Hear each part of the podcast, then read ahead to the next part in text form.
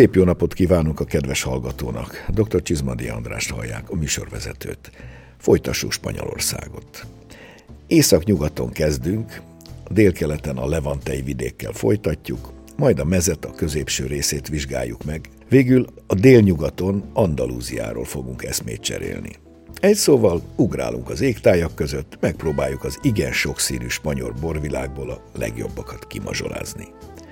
Északnyugat. Ez Galícia. Spanyolország homloka, ami Portugália fölött kifut az Atlanti óceánig. Spanyolország legzöldebb vidéke, az Atlanti klíma. Santiago de Compostela, a híres zarándokhely. Külön világ kultúrában és borban is, elit a spanyol átlagtól, alapvetően fehérboros vidék. Spanyolország délkeleti könyöke az úgynevezett levantei vidék már a földközi tengeri tengerparton és környékén található. Valencia, Humilla, Jekla és társai. A mezet a fensíkon a legnagyobb borrégió Castilla-La Mancha. A spanyol borok fele itt terem ezen az óriási vidéken. Sok szövetkezet, de erősen feljövőben és változóban. Sőt, más vidékekről komoly borászatok is kezdik felfedezni maguknak. Végül Andalúzia, amelyről már ugyan ejtettünk szót korábbi műsorunkban a leghíresebb Sherry és Malaga borok kapcsán, de azért akad itt is figyelemre méltó egyéb szárazbor is. Tartsanak velem, szabadítsuk ki a szellemet a spanyol palackokból.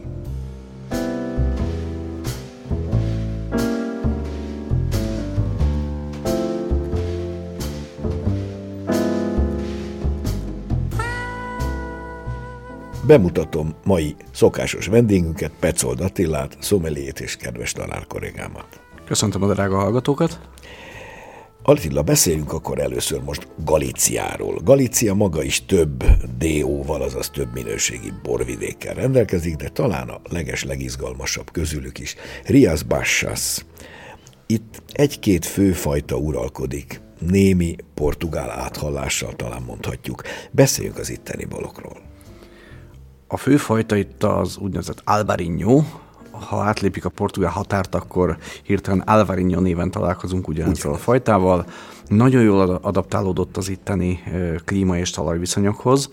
Ugye fent vagyunk északon, és kint vagyunk nyugaton, tehát maga a klíma az egy kicsikét az átlagtól hűvösebb, és sokkal-sokkal csapadékosabb nem minden szőlőfajta képes ezek körülmények között rendesen beérni, mivel ha túl sok a felhő, akkor azért kevesebb napfény jut, ami az érést ugye befolyásolná. És ez azért atlanti klíma alapvetően. Így van, az egyik legcsapadékosabb része Spanyolországnak. Ennek köszönhetően nagyon-nagyon lassan érik a cukor, magasak a savak, ennek pedig az eredménye picit vékonyabb, visszafogottabb alkoholtartalmú, de nagyon-nagyon friss, nagyon-nagyon fiatalos fehérbor. És szép savakkal. Így van, nagyon komoly, erőteljes savakkal, ami tartja a fiatalosságot. Azt tartják, hogy ez az Albarinho talán a híres rajnainak mondott Rieslingnek valamilyen leszármazottja lehet. A sav szerkezete az hasonló, viszont aromatikában azért különbözik, tehát inkább az őszi barack, a nektarin, rengeteg citrus jelentkezik, és a petrolosságra ők annyira nem hajaznak, viszont a Spanyolországban elég sok fahordós érlelésű álbarinyóval is találkozhatunk, amik akár tényleg egy picikét hasonló jegyeket is mutathatnak. A másik kiemelkedő borvidék még mindig Galíciában, sőt, ez már kicsit Galícia és Castilla-Leon határa táján van, de még ide tartozik. Ahogy távolodunk egy kicsit az óceántól és a szárazföld belseje felé hatolunk, ez Bierzsó. Egykor római aranybányák helyszíne, újabban világörökség részévé tették nem olyan régen. És egy majdnem elfelejtett régi szőlőfajta, amit valakik még éppen időben megtaláltak, és azóta mondhatjuk akár sztár lett. Ez a csodálatos Mencia nevű fajta. Palaciószék valamikor a 90-es években meglelték, és kiderült, hogy a vidék nagyjából 80%-ban igen öreg tőkékkel van teli. Valóban ez a szőlőfajta, ez Portugáliából érkezett, és ott őt Hájén néven illetik, ami a Dao borvidék főszőlőfajtája, illetve legnagyobb mennyiségben termelt szőlőfajtája. Mind a két borvidéken kihasználják a korai érését ennek a fajtának, a könnyű, gyümölcsös, fiatalos lezser jellegét, Ezt Spanyolországban azért egy pici érleléssel meg tudják bolondítani, és elő tudnak hozni nagyon komoly fűszerességet is a háttérben. Így egy kicsit komplexebb, kellemesebb megjelenésű, de mégis egy, egy lezserebb vörösbort tudunk Miközben csodálatos gyümölcsösséget is megőriz. Így van, az alapgyümölcsössége az megvan, sőt, igazából ez alapvetően egy gyümölcsös karaktert hozó fajta. A fűszerességet azt talán hordóval lehet egy picit előcsalni a háttérből. Én kóstoltam mensziából hordós változatot is, és hordó nélkült is. Nagyon szép mind a kettő, nekem nagyon közel állt a szívemhez. Hol helyeznénk el a mensziát így a spanyol vörösök sorában? Mindenképp a könnyű vörösök közé tenném. Ha be kéne sorolni, inkább egy magyar áthallást mondanék, a korai érésnek és a gyümölcsös karakternek köszönhetően picikét úgy viselkedik, mint nálunk az oportó. Villányban is a korai érést és a gyümölcsös karaktert és a lezser jelleget használják ki ezzel a fajtával kapcsolatban. Nagy mennyiségben is jó minőséget tud adni, ez mind a két fajtára szintén jellemző. Talán egy picikét, főképp Bierzóban gazdagabb karaktert tudnak adni ennek a fajtának. Ez így van. Valóban említetted azt, hogy könnyedebb vörösbornak számít. Én is ezt sokáig így tartottam magamnak nyilván, miközben nem egyszer 14-14 fél alkoholokba belecsúszunk. Mégis könnyed stílust mutat, annak ellenére, hogy nagy testet is produkál. A titok a savakban van. Mivel jól őrzi a savait, ennek köszönhetően van egy szerkezete, van egy olyan csontváza, amire szépen fel lehet ültetni akár a nagy alkoholt, és az ehhez tartozó aromákat is, és mégis marad egyfajta frissesség a háttérben.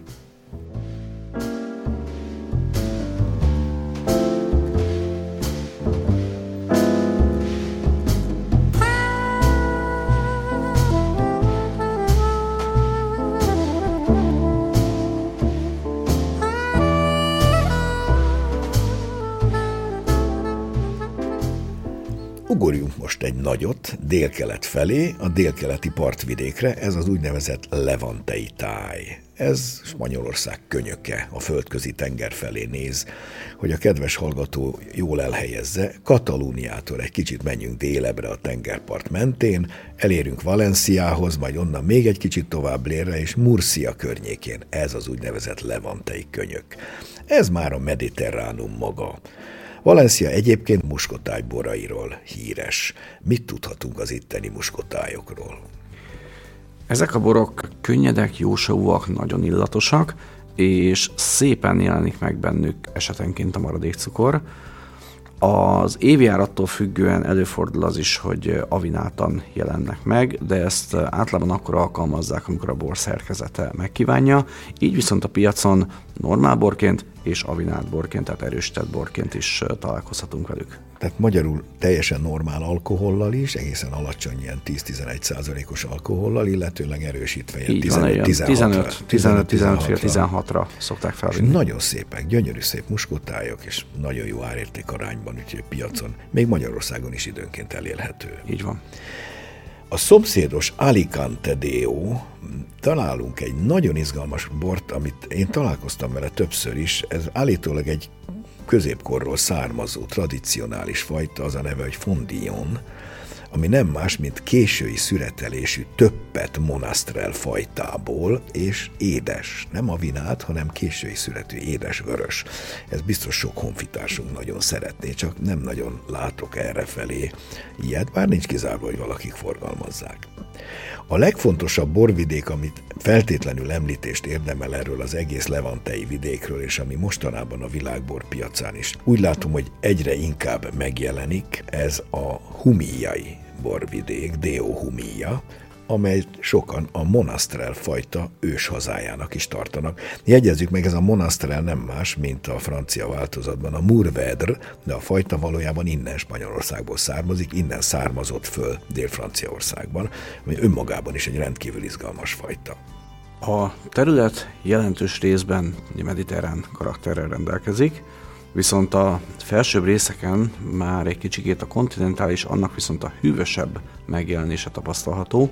Ez a savak szempontjából egy óriási dolog, hiszen jobban megőrzi a savakat, a mediterrán hatásnak köszönhetően viszont sokkal aromatikusabbak lehetnek a borok. A talajszerkezet viszont egyöntetű homoktalaj, Ez abból a szempontból óriási előny, legalábbis ők ezt gyönyörűen ki tudják használni, könnyű megművelni, nem nagyon maradnak meg benne a különböző kórokozók, hiszen nem élnek meg ebben a száraz környezetben, és mivel teljesen egyöntetű, így nagyon nagy tömegben lehet ugyanazt a minőséget produkálni, ez viszont a hiperes piacon, tehát a középáras hiperes piacon jelent egy óriási pozíciót, Magából a Monastrell szőlőfajtából, Gyekla és Humia környékén készülnek azok az áruházi vörösborok, amik nem akarnak csúcsborok lenni, de pontosan adják azt, amit ez a vásárlókör elvár egy ilyen borstílustól. Adják az erős tannint, a kicsikét erőteljesebb alkoholt, a kicsikét likőrös, talán vadhúsos jegyeket, Bizony. és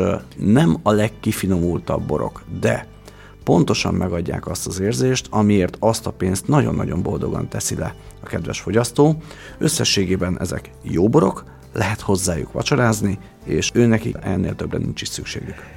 Én is így tapasztalom, pozitív elfogultságot jelentek be a Monastrell fajta irányába, mert hogy ez én szenzációsnak tartom. A tömeg pontosan így néz ki, ahogy leírtad, de találkoztam egy-két óriás humijával is, tehát vannak azok kicsit magasabb áron, de azért egészen kiváló csúcsborok, sőt, szokás újabban ők is, hát ők se tudtak ellenállni a francia eredetű világfajtáknak, hogy időnként bebeházasodik egy kis szirá, főleg néha cabernet is akár.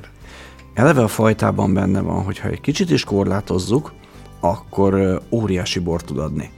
Viszont a másik előnye pedig, hogy nagy tömegben is jó bort ad, és mind a két oldalát ki lehet használni. Tehát ha tömegborként használom, az is jó minőségű lesz, ha egy picit korlátozom, akkor viszont egy teljes lépcsőt tudok ugrani árban is és minőségben is. Tehát megint tulajdonképpen egy világfajta körüli kategóriával találkozunk, csak ugye kevesen ismerik. Én elképesztően szép primőrbort is ittam Monastrellből, ottani humijait jó pár évvel ezelőtt. Szenzációs volt, még primőrnek is, tehát magyarul mindenre alkalmas.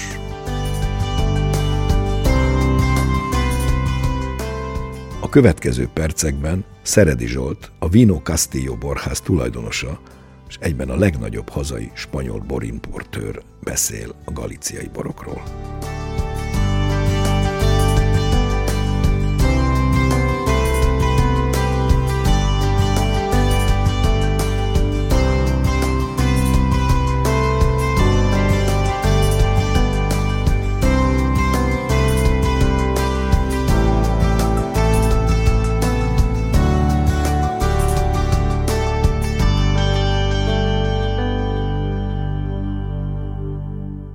Mindenféleképp az első és legfontosabb az az Alvarinho fajta.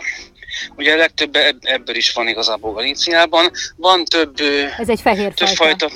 Ez egy fehér fajta, így van, abszolút fehér fajta. Ugye vöröseknél azt mondanám, hogy Galíciához benyúlik, igazából az Asztúria, illetve Biarzó tartományokban van, az pedig a Mencia szőlőfajta. Ez a kettő meghatározó ezen a környéken. A Mencia fajta igazából az nagyon sokáig úgy tanították, meg úgy hitték, hogy a Cabernet Franc a rokona. Aztán később genetikai vizsgálatokkal bizonyították, hogy ez abszolút nem így van. Mind a mellett azért ízében, illatában teljesen Cabernet Franc.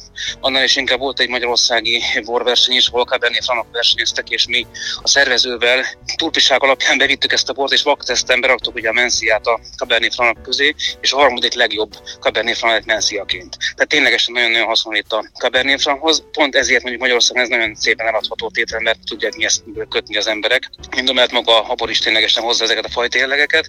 Még annyi, hogy Bierzóban, főleg a mi pincében, ahol dolgozunk, ugye ezen a részen még, még mindig vannak mai napig is szabadon élő medvék, és hogy maga a pincézet is például a termékeik eladása után bevételből ennek az állatoknak az etetését és a tartását szponzorálják. Ez egy különlegesség még úgy pont ez a pincészethez, de maga a borrégióban pont ez a legjellemző fajta, ez a Mencia, és ennek különböző életfajtái.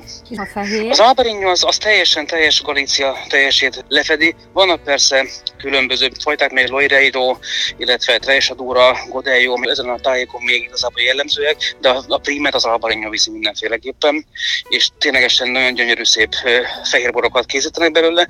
Egy picivel talán árkategóriában magasabb, mint a magyarországi fehérborok, de viszont mindenféleképpen izgalmasak és nagyon-nagyon élvezhetőek. Volt szerencsém pont az elmúlt év késő őszénként van lenyegyezte a egy, egy kiránduláson, és bemutatták nekünk ott az egész területet. Különlegesség abban van még főleg, hogy nagyon közel van az óceánhoz, tehát hogy itt az óceánnál vagyunk már kin, és pontosan emiatt ugye maga az albarinyo szőlőfajta fölöttőkig is két-háromszáz méterre vannak magától az óceántól, és ez a sós tengeri levegő ez beissza magát magába a gyümölcsökbe és magába a szőlőbe is, ami aztán később visszaköszön magába a bornak az amatában is, és ez egy nagyon-nagyon különlegesé teszi az egészet. Tehát szenzációs maga a látvány, konkrétan egy pincénk, egy eh, partner pincék, akinél voltunk, és neki a, a kóstoló terasza az konkrétan ránéz az óceánra, és pontosan naplementét lehet amit látni, és ott is szintén, tehát egy naplementében ez az albalinok korcsolgatva, ez valami szenzációs és felemelő élmény tud lenni. Uh-huh. Több a csapadék, mint, mint Spanyolország egyéb helyein, picit hűvösebb is van, ugye a fehérbornak egy kis savgerinc, ami megtartja, tehát itt pontosan azért tudnak ilyen nagyon jó fehérborokat készíteni,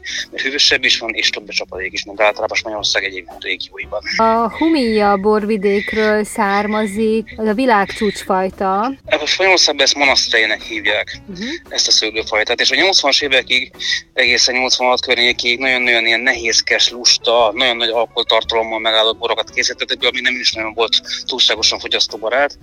Csak aztán későbbiekben a borászok elkezdték járni a világot, és nagyon sok tudást magukba szívtak, és aztán szépen ezt elkezdték kamatoztatni is ezen a borvidéken, és most már kiváló, nagyon ténylegesen kiváló borokat készítenek monasztrájből, abszolút nem azok a régi lomha, nagy alkoholtartalmú tételeket, nagyon gyönyörű, szép, fűszeres, izgalmas tételeket tudnak most már kihozni ebből a szőlőfajtából. Világklasszis színvonalban. Mi az, ami miatt ön beleszeretett a galíciai borokba, ami miatt nagyon kedveli ezeket a fajtákat? Pontosan azért, mert ugye a Spanyolország egészéből importálunk mi borokat, de ugye túlnyomó rész vörös borokat, és kerestünk olyan fajtát, fehér fajtát, ami a magyarországi fehér borokkal fel tudja venni a versenyt, és aztán pont ez Galíciában az Alvari nyomat találtam meg, ennek a gyümölcsösségét, ennek a tesztróját, illatát mindenében, amiben ténylegesen a magyarokkal fel tudja venni a versenyt. Minden mellett ugye az Albarinho az egy egy klónja, tehát a 13. században Benedekrendi szerzetesek vitték ki a Rizlinget, és abból nemesítették tovább, és ebből lett az Albarinho. Ténylegesen vannak benne Rizlinges jegyek, és ugye Magyarországon sokan szeretik a Rizlinget, és ezt tudják párosítani és hozzákötni valamihez ezt a fajtát.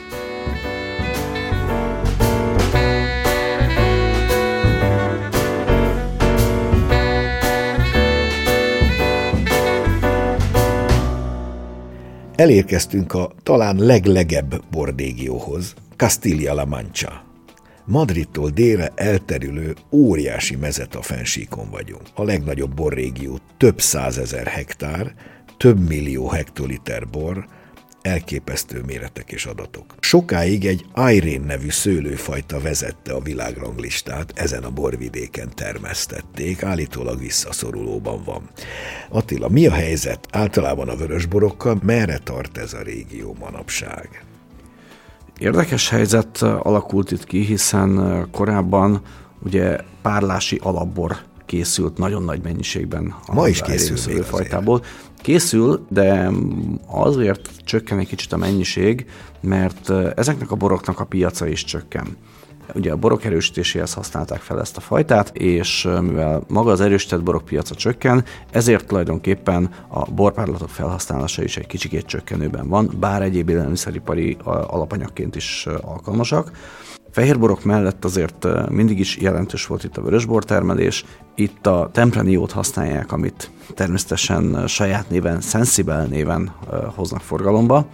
A régi vinifikáció általában hosszú érlelést írt elő, ez egy pici savhiányt, kicsi tannin hangsúlyt és nagyon sok hordókesernyét adott a borhoz, nem voltak ezek nagyon elegánsak, viszont újabban részben is, illetve teljes egészében is bevezették a karbonmacerációs eljárást, főképp a fiatal borászok, illetve a másodgenerációs borászok ötlete volt ez, amivel sokkal gyümölcsösebbé és sokkal részletgazdagabbá lehet tenni ezeket a borokat. Pontosan így van, úgyhogy nagyon jó irányban indult el az elmúlt talán tíz évben, húsz évben mondhatjuk La Mancha. Hát egy olyan tíz éve volt a gyakorlati váltás, előtte beszélgettek róla nagyon sokat. Igen, már az is mutatja, hogy több más borvidékről származó komoly bortermelő is bekapcsolódott a Lamancsaiba, birtokot alapított, bort készít, tehát a neve alatt, úgyhogy ez már mutatja, hogy nyilván van potenciál a dologban, nem véletlenül. Az említett sokáig vezető Airen fajtát állítólag mostanában visszaszorítják, mert már nincs rá annyira szükség az említett okok miatt, de mégis mikkel helyettesítik, mert újabb fajták is települnek Fehérben is errefelé. Főképp a Macabeo fajta, ami talán legjobban tudja megugrani azt az akadályt, amit az itteni klíma jelent.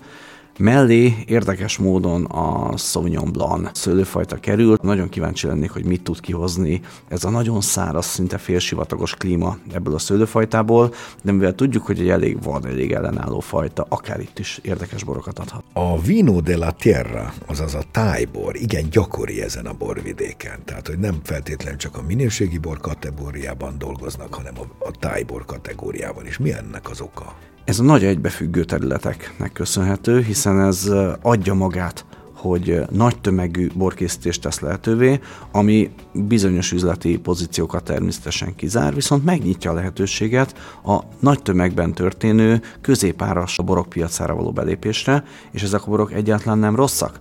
Tehát árértékarányban itt is nagyon-nagyon szép tételekről beszélünk, érdemes ezeket vásárolni. Ennek a régiónak már, mint Castilla-La Mancha-nak ugye több DO-ja, azaz több minőségi borvidéke is van, de talán egyet emeljünk ki, amely úgy tűnik egy kicsit kitündöklik a többi közül, ez pedig a híres kövek völgye, azaz eredeti nevén Valde Peñas. Itt a talajszerkezet változik, és az a fajta reflexió, amit visszakap a szőlő a napközben felhevített kövektől, az egy kicsikét változó savszerkezetet, visszafogottabb savakat, de szélesebb ízeket és egy picit magasabb alkoholt eredményez.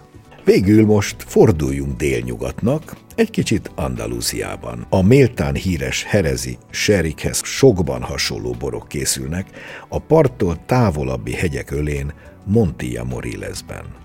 Milyenek ezek a borok?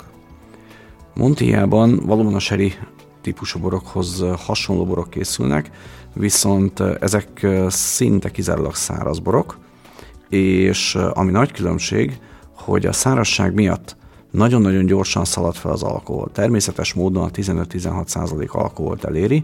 Avinálás nélkül tudják ugyanazt a minőséget, viszont körülbelül két fajta körre tudjuk szűkíteni az itteni kínálatot. Amennyiben kialakul az élesztőhártya, mert alacsonyabb az alkohol, akkor fino stílusú bort fognak készíteni, persze nem hívhatják annak. Ha viszont nem alakul ki, akkor oloroszos stílusú bort készítenek. Az oxidatív. És gyakorlatilag a természet kezében van minden egyes hordó, ami belőle készül, azt majd besorolják a megfelelő irányba, és úgy fogják eladni. Említsük meg azt is, hogy azért Herezvidékén, tehát ott, ahol a konkrét nevesített serik készülnek, készülnek erősítetlen normál száraz fehér és főleg vörösborok. Valóban, vörösborban nagyon érdekes stílust ad maga a mediterrán klíma és a messzes talaj találkozása. Nem túl erősek ezek a borok, nem, nem tanninbombák, inkább azt mondanám, hogy jó arányú, gyümölcsös, és hiába nem magas savú, de nagyon-nagyon tartalmas tételeket lehet innen kóstolni. Nagyon jó minőségben, viszont nem acélos árakkal, mert ezeknek a boroknak visszafogottabb a piaca, picit visszafogottabban árazzák őket, tehát megint arról van szó, hogy nagyon jó árértékarányt lehet itt találni. Ezt magam is tanúsíthatom, rendszeresen szerzek be Ausztriából herezi vörösbort, ami természetesen nem Sherry néven fut. Érdekes a fajtakör, hogy részben a hagyományos spanyol fajták, tehát Tempranillo bármely változata, egy időnként egy kis szirá, egy kis, egy kis francia fajta beházasítva, és egészen nevetségesen alacsony áron egészen kiváló borokat lehet kifogni közülük. Híres a Herez környéki párlatkészítés, a brandy készítés is, aminek ráadásul az alapborainak a jó része az előbb említett Castilla-La Mancha tartományaiból érkezik. Óriási ötlet a gazdák részéről, hogy semmit nem hagynak veszni. Ha maga a szőlőtermés picit nagyobb kelleténél, tehát kicsit átlépik a 80 hektoliter per hektáros termelést, akkor nincsen semmi gond, a fennmaradó mennyiséget azt ők lepárolják, vesznek hozzá természetesen még egy kis szeszt. Majdan Herezi Brandy néven ugyanolyan pincékbe, ugyanolyan szoléra rendszerben hozzák ki, amilyen módon egyébként a serik készülnek, és van még egy ötletük, hogy ha a bor már nem alkalmas önálló borként való kivitelre, akkor borecetet is készítenek. Ez a seriecet. Ez a seriecet, és ez a három ö, pillér alkotja tulajdonképpen ennek a borvidéknek az igazi erejét, hiszen egy gazdának, egy családi pincészetnek egyszerre lehet brandie, lehet bora, és lehet ecete ugyanazon márkanév alatt. Milyenek az itteni brandik? Azért vessük össze élvezeti érték szempontjából, nyilván híresség szempontjából nem tud konyakkal vagy ármanyakkal konkurálni, de mégis milyen az itteni klasszikus brandy? Úgy tudnám jellemezni, mint ahogy a rumok között is van ugye egy spanyolos ízvilág, és van egy brit ízvilág.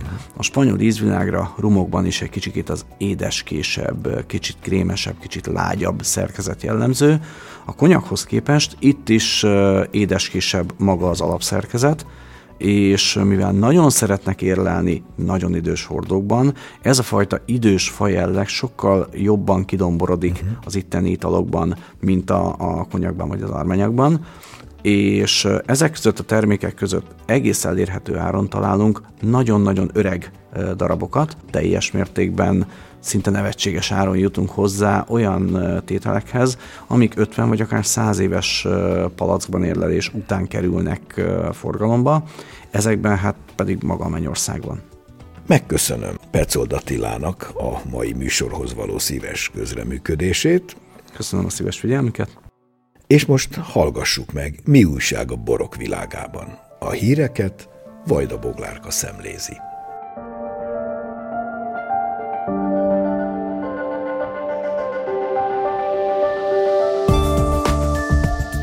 Március 11-én került sor az idei Kadarka Nemzetközi Nagydíj borversenyre Kiskörösön.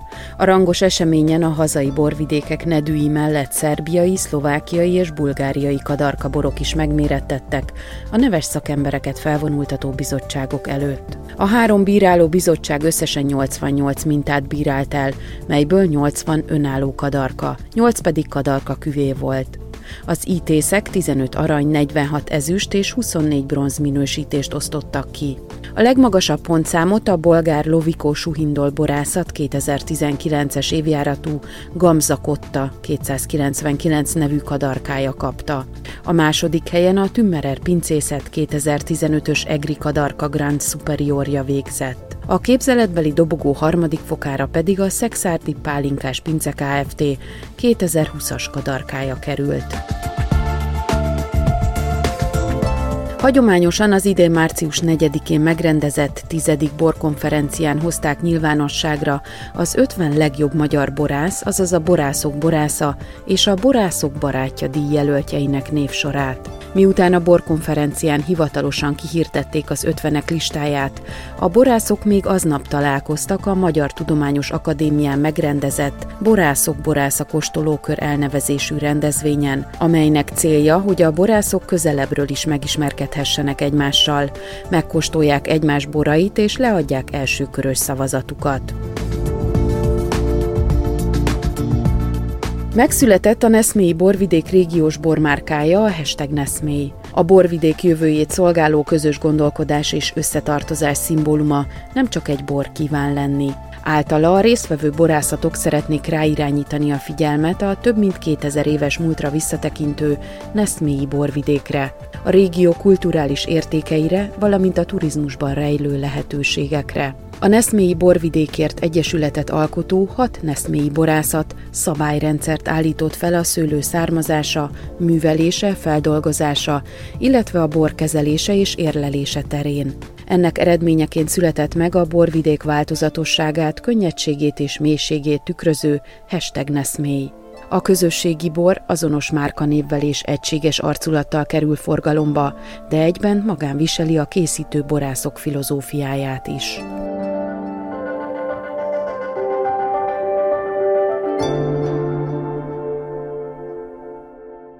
Mai műsorunk véget ért. A hangmérnök Kissik Petra nevében is megköszönöm figyelmüket. Szép napot, jó borokat kívánok. Dr. Csizmadi Andrást hallották. Mai adásunkat a mediaclick.hu honlapon hallgathatják meg újra. A műsort az MTVA készítette 2022-ben.